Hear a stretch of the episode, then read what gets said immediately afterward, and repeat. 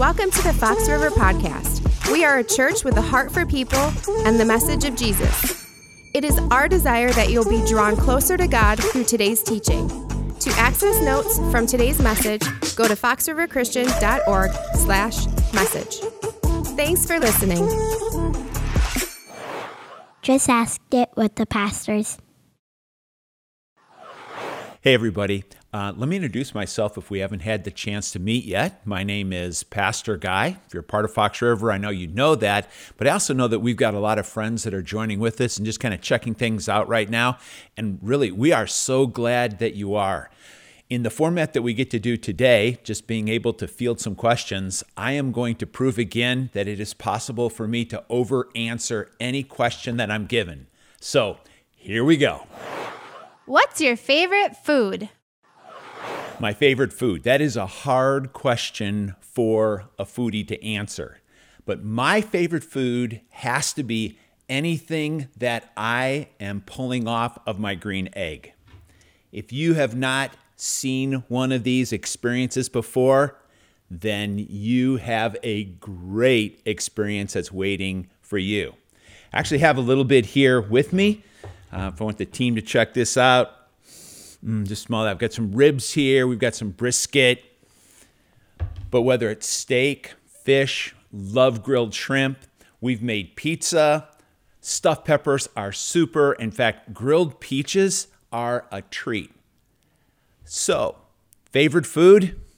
Anything that's coming off of our green eggs. Did I say eggs? Oh, I guess that's right. I actually have two of them now. Hey guys, it's Pastor Rob just hanging out in my office here and uh, feeling the pain a little bit of, you know what, man, there's not many people around.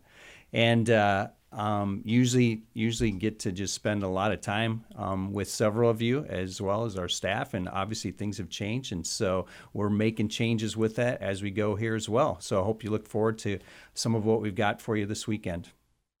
Do you exercise? Do I exercise? Isn't it obvious? Come on, what are you saying here? Actually, what I do is I know the benefit of exercise, and so I'll walk about a mile and a half every single day. If I can't get outside, then it's the elliptical. Hate the elliptical just because I just hate being indoors um, for that long doing exercise. When it gets nice out, um, I'll go ahead and do some uh, biking as well. So try to do that to keep in a little bit of shape. Um, my son likes to lift weights, and so tried a little bit of that. Haven't done that for quite a few years. Just got back into um, a little bit of that as well. Hey, I'm Bill. I'm the online campus pastor. And when it comes to like questions and answers, I just love being a part of those discussions. So I'm really looking forward to these next few minutes that I've been given to talk. What is your biggest pet peeve? My biggest pet peeve is probably as of late, since last summer, it's my children leaving the toilet seat up because our dog, our golden doodle, she loves like she's always thirsty, right? So she loves just drinking out of the toilet. It doesn't matter what's in there, she'll drink, all right? So and that like that annoys me big time. What's your favorite animal? I think kids ask the best questions. And Cami, when you asked me what my favorite animal was, I am just so excited to be able to share this. My favorite animal is the rhinoceros. The rhinoceros just looks cool and powerful. In fact, I've got one right here that I have in my office. A couple of cool things about the rhinoceros is this it has no natural predators, it is that powerful. The rhinoceros can run between 35 and 40 miles an hour. Now, that's faster than any human can run. Usain Bolt, fastest man in the world, runs about 28 miles an hour. So, with rhinoceros being able to run so fast, here's the thing to remember they can only see about 30 yards in front of them. So, you've got an animal that can weigh up to two tons that's running 40 miles an hour but can't see where it's going. Now, that is cool, isn't it? Oh, by the way, a group of rhinoceros together, do you know what you call that group? They call them a crash. And I think that you know why. Hey, Cammy, here's one other thing you might think um, is cool. The way that rhinoceros communicate with each other is through their poop. True. I love the rhinoceros. How did God create us? What a great question, Brody. You know what? God actually started with two people only Adam and Eve. And so what he did was he created Adam, and the Bible tells us the way he did that was very, very interesting. He formed the dust of the ground, and then he breathed into that his breath, the breath of life. So I guess you could say that every man and every boy is a piece of dirt, really. That's how we all started. Then, when he went on to create Eve, he did it in another very unique way. And Brody, what he did was this God came to Adam. He says, I'm going to create someone who's going to be a help for you. In fact, she's going to be so intelligent. She's going to be gorgeous. She's going to be beautiful. She's going to have all these great characteristics. She's going to do things for you even before you think of them. She's going to be perfect. Well, Adam looked at God and he said, Well, God, how much is that going to cost me? And God said, Well, you know what? It's just going to cost you an arm and a leg. Well, Adam looked back at God and he said, Well, what can I get for a rib? Okay, not really. That's not quite how it happened. There was a rib involved, though, because we go back to that same passage where he tells us that, that he breathed life into the dust to create man.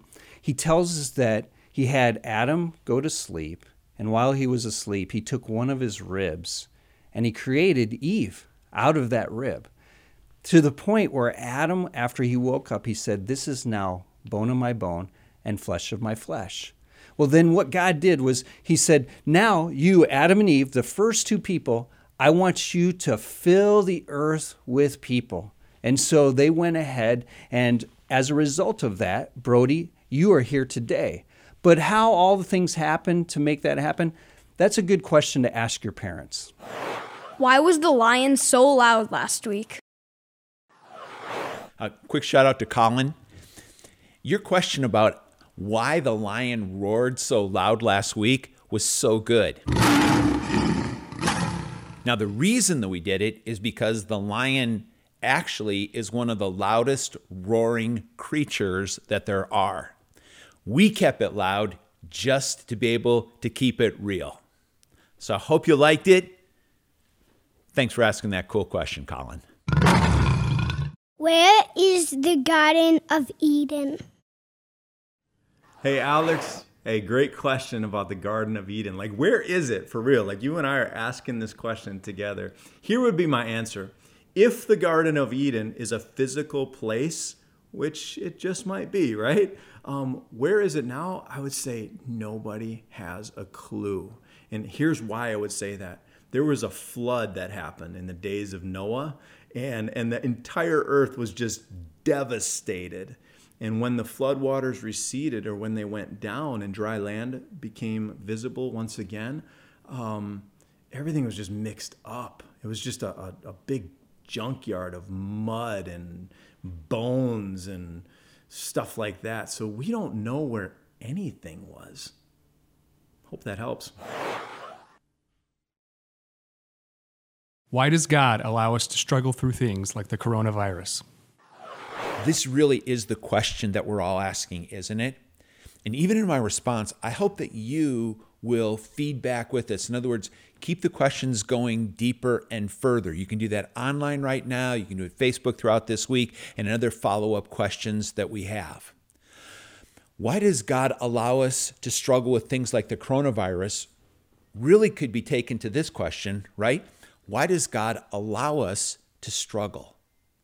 And let's take that both from the head, you know, some of the truths of it, but then make sure that we've concluded with the heart, knowing God's heart for us, even in struggles.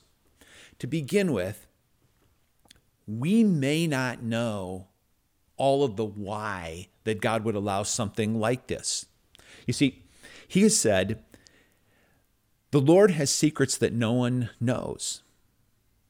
We're not accountable for those. But we and our children are accountable forever for all that he has revealed to us. That's Deuteronomy 29 29. in which God is simply saying, There's some things that you're not going to know um, this side of heaven. If you're familiar with the story of Job, you know that he went through tremendous struggles.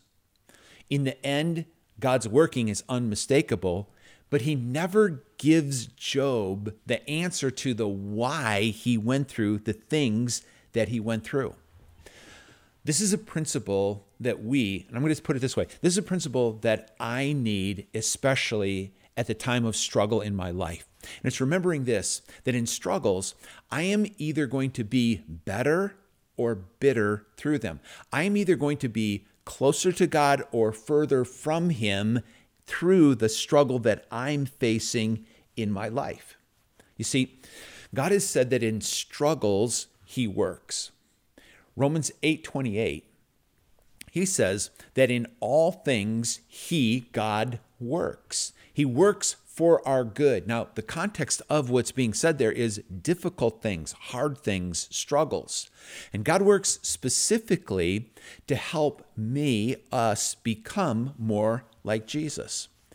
James, the very first letter that was written to the church, says this. Verse 1, chapter 1, he said, Hey, everybody. In verse 2, he goes on to say this Consider it pure joy, my brothers and sisters, whenever you face trials of many kinds. In other words, whenever you face struggles, because you know that the testing of your faith produces perseverance. And if we'll let perseverance finish its work, then we're going to be mature and complete. That is, there are things that God is going to do through our struggles that wouldn't be accomplished without it. In my struggles, I can tell you this is when my faith grows the most, when my trust in God grows the most as well. Please hear me in this. In struggles, God is inviting us. He's inviting us, first of all, to pray and to draw close to Him. And secondly, He's inviting us to join Him in His working. The struggles you and I are facing, they're real. I mean, if you're going through job loss, if you've got sickness in home or in family members, it may be for you, it's a financial thing with all of these dominoes that are falling right now. That is so real. And it is scary at the same time. There's a lot of reason for fear coming in.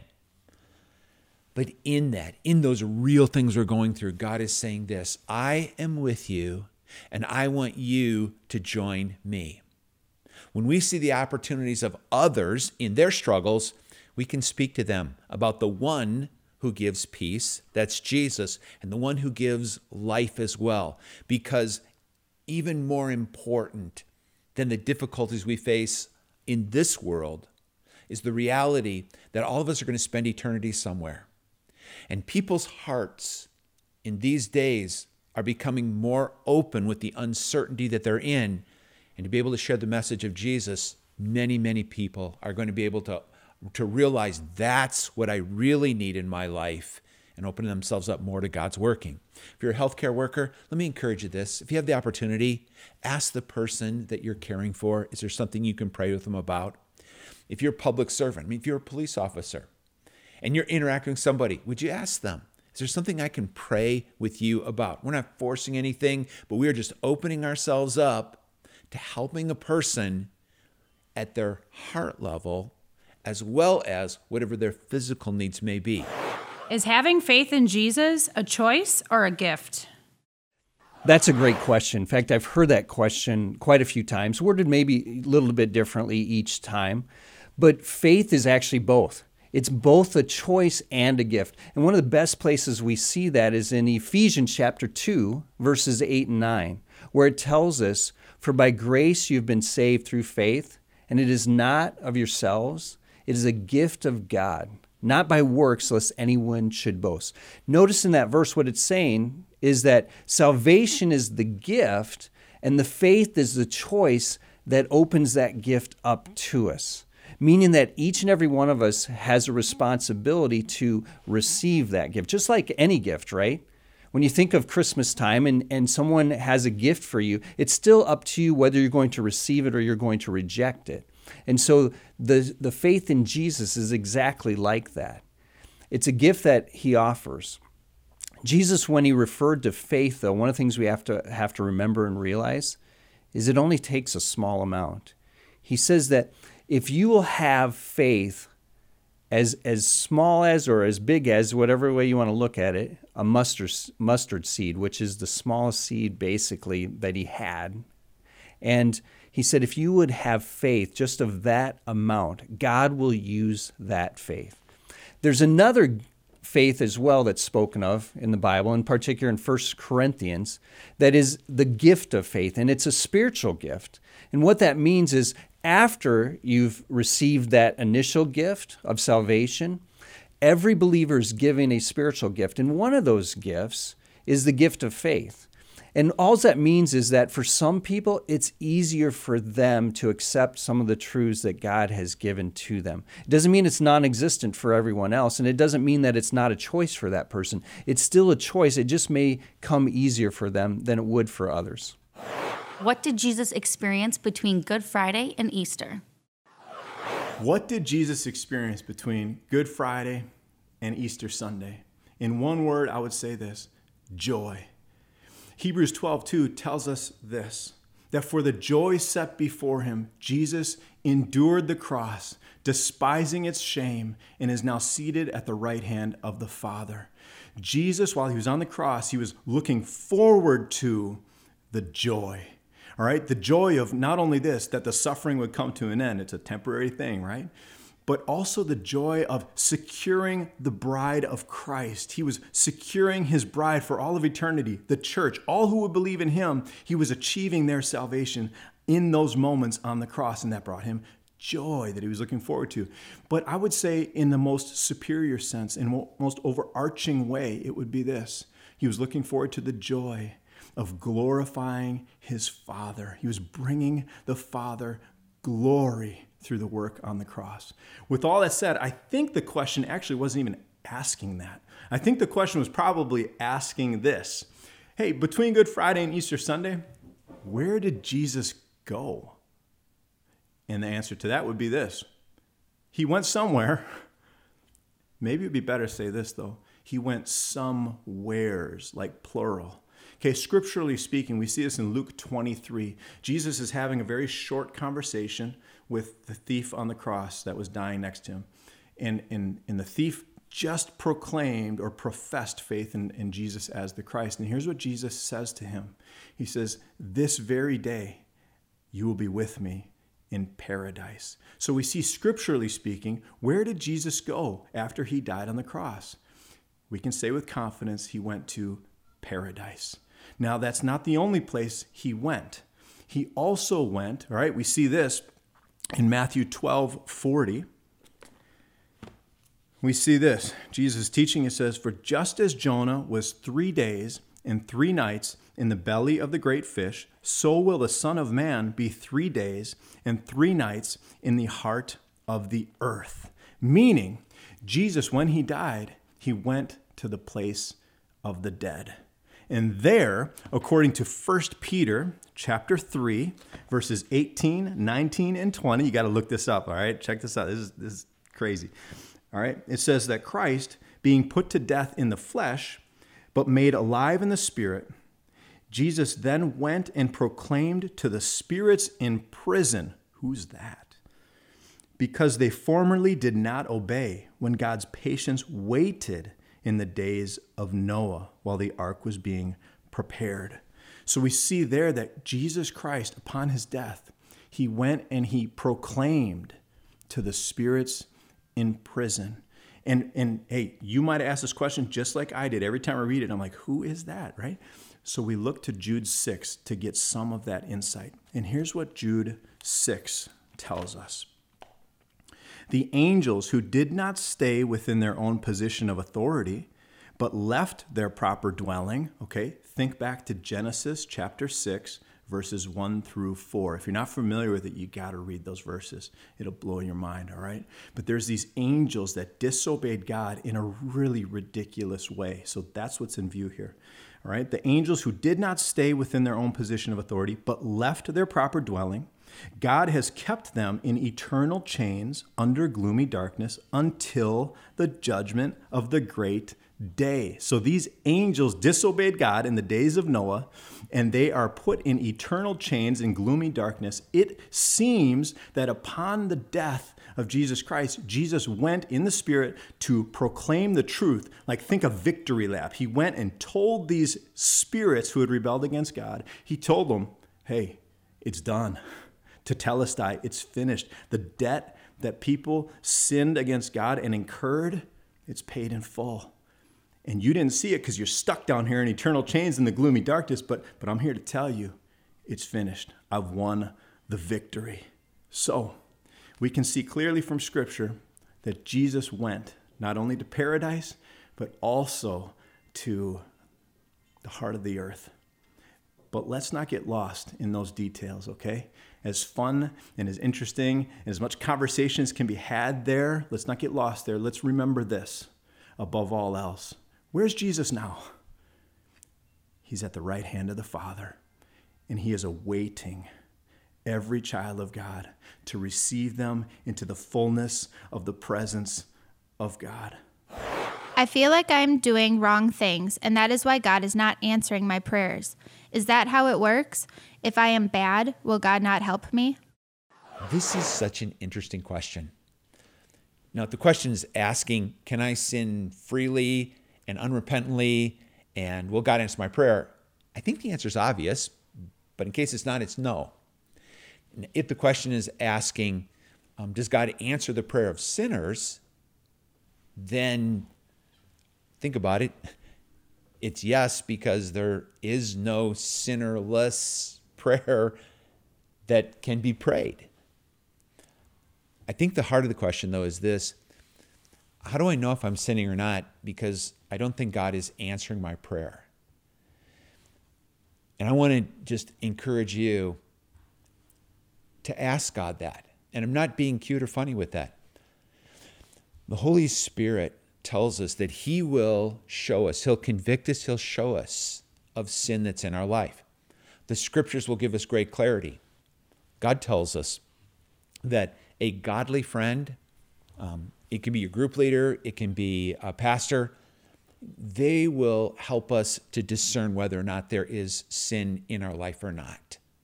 So we don't have to become a victim of an unsure conscience or an oversensitive conscious, um, conscious in us.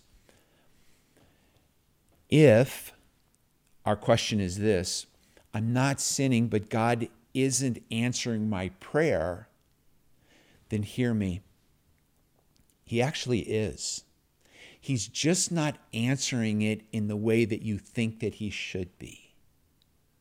And with that understanding, I hope that you, that we, will just spend a little bit more time thinking about then what does God want for me in this area that I'm praying to Him about. We are called to forgive people who may have hurt you. But what does God say about forgiving those who haven't asked for forgiveness? You know, I can just imagine with this question the hurt that's behind it. Whenever we talk about forgiveness, we know it's because we've been wronged. And so in this case, not only the hurt of the wrong, but also the ongoing hurt of why won't that person just come to me and admit to, to how they've they've hurt me or, understand how they've hurt me. And so with that, you know, our obviously our greatest desire is that someone come to us so that we can be brought back together, that the relationship can be restored. Well, we don't have to have the restoration or actually even have a person actually come and ask for forgiveness in order to, to extend it to them. We know this for a couple of reasons. Jesus' disciples came to him and they asked him if he would teach them to pray. And as a result of that, we have something that many of us know quite well something called the Lord's Prayer. And the reason we know it quite well is because many of us have repeated it many, many times in our spiritual journey to a point where we've memorized it. The wording may be a little bit different. You know, sometimes the word trespasses is used, sometimes the word debt or debtor is used. But I want you to think about this as, as I give you that, that middle piece of the Lord's Prayer. Let me read it to you. It tells us in Matthew chapter 6, verse number 12. Father, forgive us our debts as we also have forgiven our debtors. What he's saying is we need to forgive and be willing to forgive as we expect to be forgiven by God Himself. Imagine this Jesus, as he was on the cross, looked up to God his Father, and he said this Father, forgive them, because they do not know what they do. Imagine that. There was no asking of forgiveness. He tells us even while we were still sinners, Christ died for us. There was no asking for forgiveness there. And so when Jesus says, I want you to forgive, what we're being called to is to be like him. Imagine that. Those who have hurt us, he tells us, in fact, anyone can love someone who's going to love them back. But the greater thing is to be able to love someone who has wronged them, someone who's their enemy.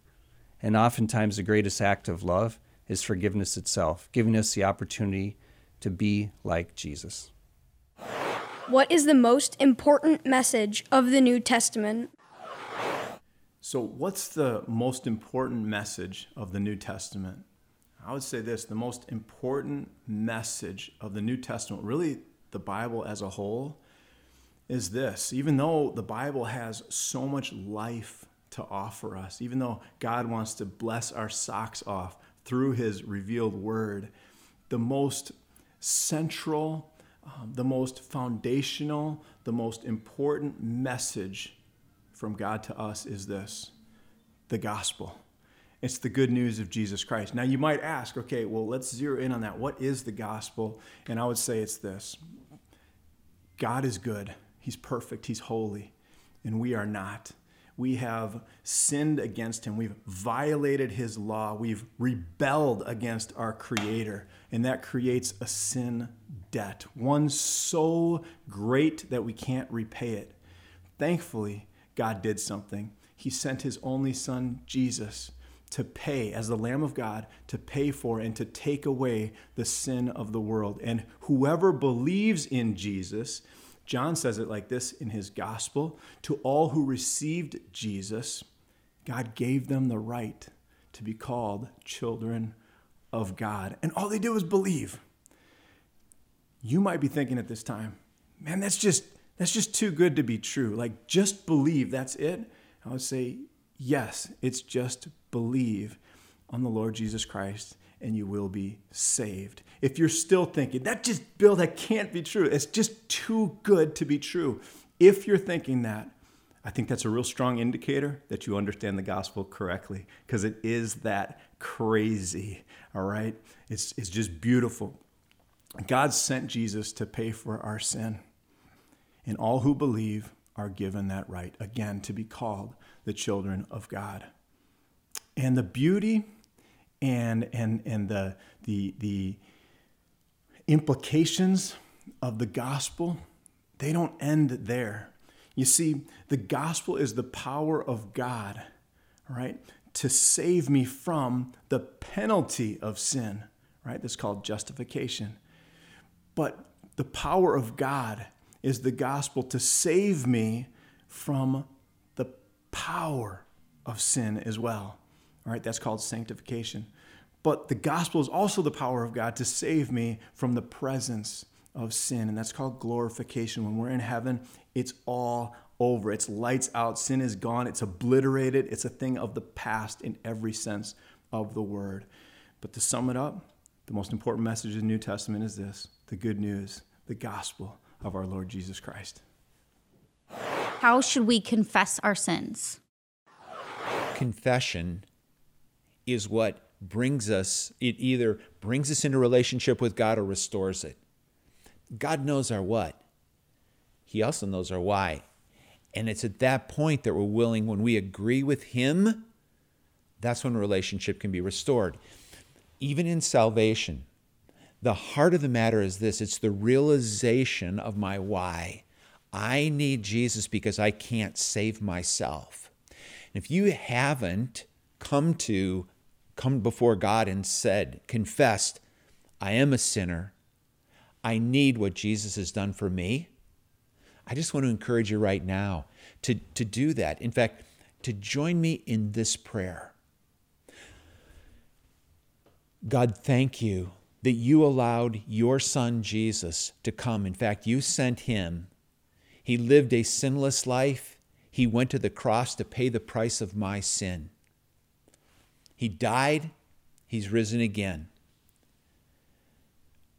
Jesus, I need what you did on the cross for the forgiveness of my sin. And as best I understand, I ask you for that right now. I acknowledge not only the what's, but the fact in my heart that I need you. Thank you, Jesus. Amen. And friends, for everyone that has just um, prayed that prayer, I hope that you will respond um, back to us. Just let us know. You can do that. You can text us at 555 888. And for everyone that has just received Jesus, we truly are celebrating with you. We want to encourage you in your faith. In fact, you'll see um, on your screen right now how we can just help you in next steps in your faith, which we would love to be able to do.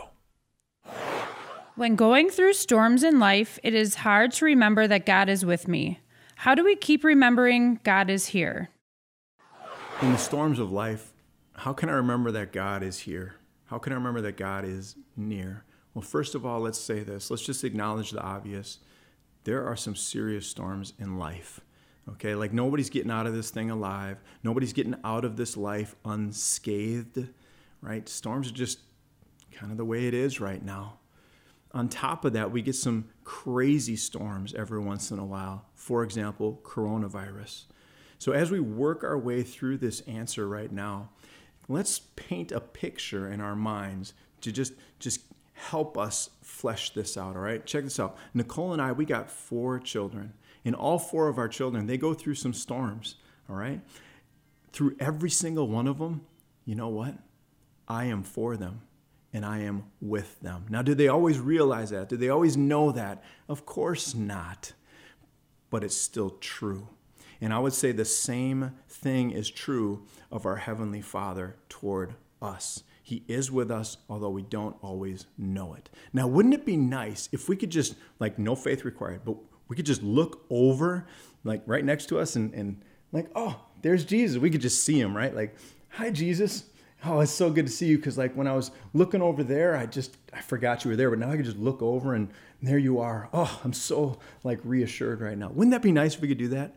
Well, obviously we can't do that physically right now. Although that will change one day. But here's what we can do. We can have that assurance spiritually. And, and here's what I mean. Jesus said in Matthew 11, verses 28 through 30, here, here's what he said Come to me, all who labor and are heavy laden, and I will give you rest. Take my yoke upon you and learn from me, for I am gentle and lowly in heart, and you will find rest for your souls. For my yoke is easy and my burden is light. So picture two oxen, all right? One oxen is like, um, really strong. Uh, it's, it's older and, and it's, it's plowed fields before. Like, like this oxen is familiar with the work at hand. And then the second oxen, right? It, picture this like it's younger, it's weaker, it's never plowed a field before. All right, but you've got these two oxen and they're linked together by a yoke. All right, so you got got it around this this oxen here, and then you got the other weaker one here, and and and like they're plowing the field together. Now I got a very important question for you. Of those two oxen, which one's doing all the work? Yeah, of course. The older, the stronger, the seasoned oxen or cattle is doing all of the work. Okay? And and and the truth or the idea is this we are with Jesus and He's with us, but He is meant to do all the work. All we need to do is remain connected to Him, all right, by the spiritual yoke. which is true, by the way. Just because it's spiritual doesn't mean it's not true. We are yoked to Jesus. If we remain connected to Him, the biblical word is abide. If we abide in Him, then we can do what He has called us to do. Now, the natural question is this What does it mean to abide, and how do I do that? Again, abide means remaining connected, and here's how you can remain connected to Christ through His Word. The main way that God speaks to us is through His Word. So let's get in the Word together. All right? The second way that we can remain connected to Christ is through prayer. The main way that we talk to God is through prayer. Another way we remain connected to Christ is through Christian community. Are we gathering together, whether it's in person, all right, under 10 now, right? Or, or, or digitally? Maybe you're in a Zoom chat in your small group, something like that. Are we gathering with other Christian believers to encourage us and to help them as well? And then here's probably the, the one way to abide in Christ, to remain connected to Him, that dominates the landscape of living. And it's this it's just through normal, everyday life as I live my life, am I connected to Christ? Am I obeying Him? Am I thinking about Him? Am I remembering that He's done all the work and He's doing all the work? I just need to remain close to Him. So, if we live our lives connected to Christ in these ways, we will not be able to forget that He is here and that He is near. God with us. Im Anu El even in the storms.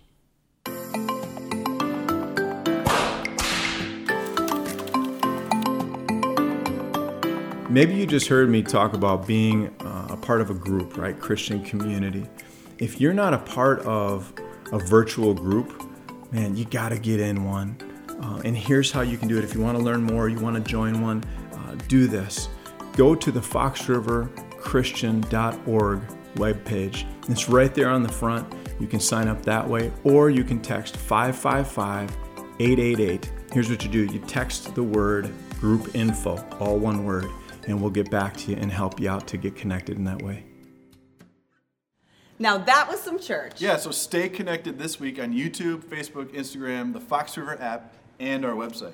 So we'll be sending Fox River at home emails daily so we can stay connected. Yeah, and join a virtual group now. They're actually pretty fun. Yeah. So that's a wrap, everyone. Talk to you soon. We hope you were encouraged today. Subscribe to the Fox River Podcast to ensure you don't miss future messages. Stay connected through our social media channels on YouTube, Facebook, Instagram, and Twitter. And of course, make a difference in the lives of those you know by sharing with them. We are grateful for you and hope you join us again soon.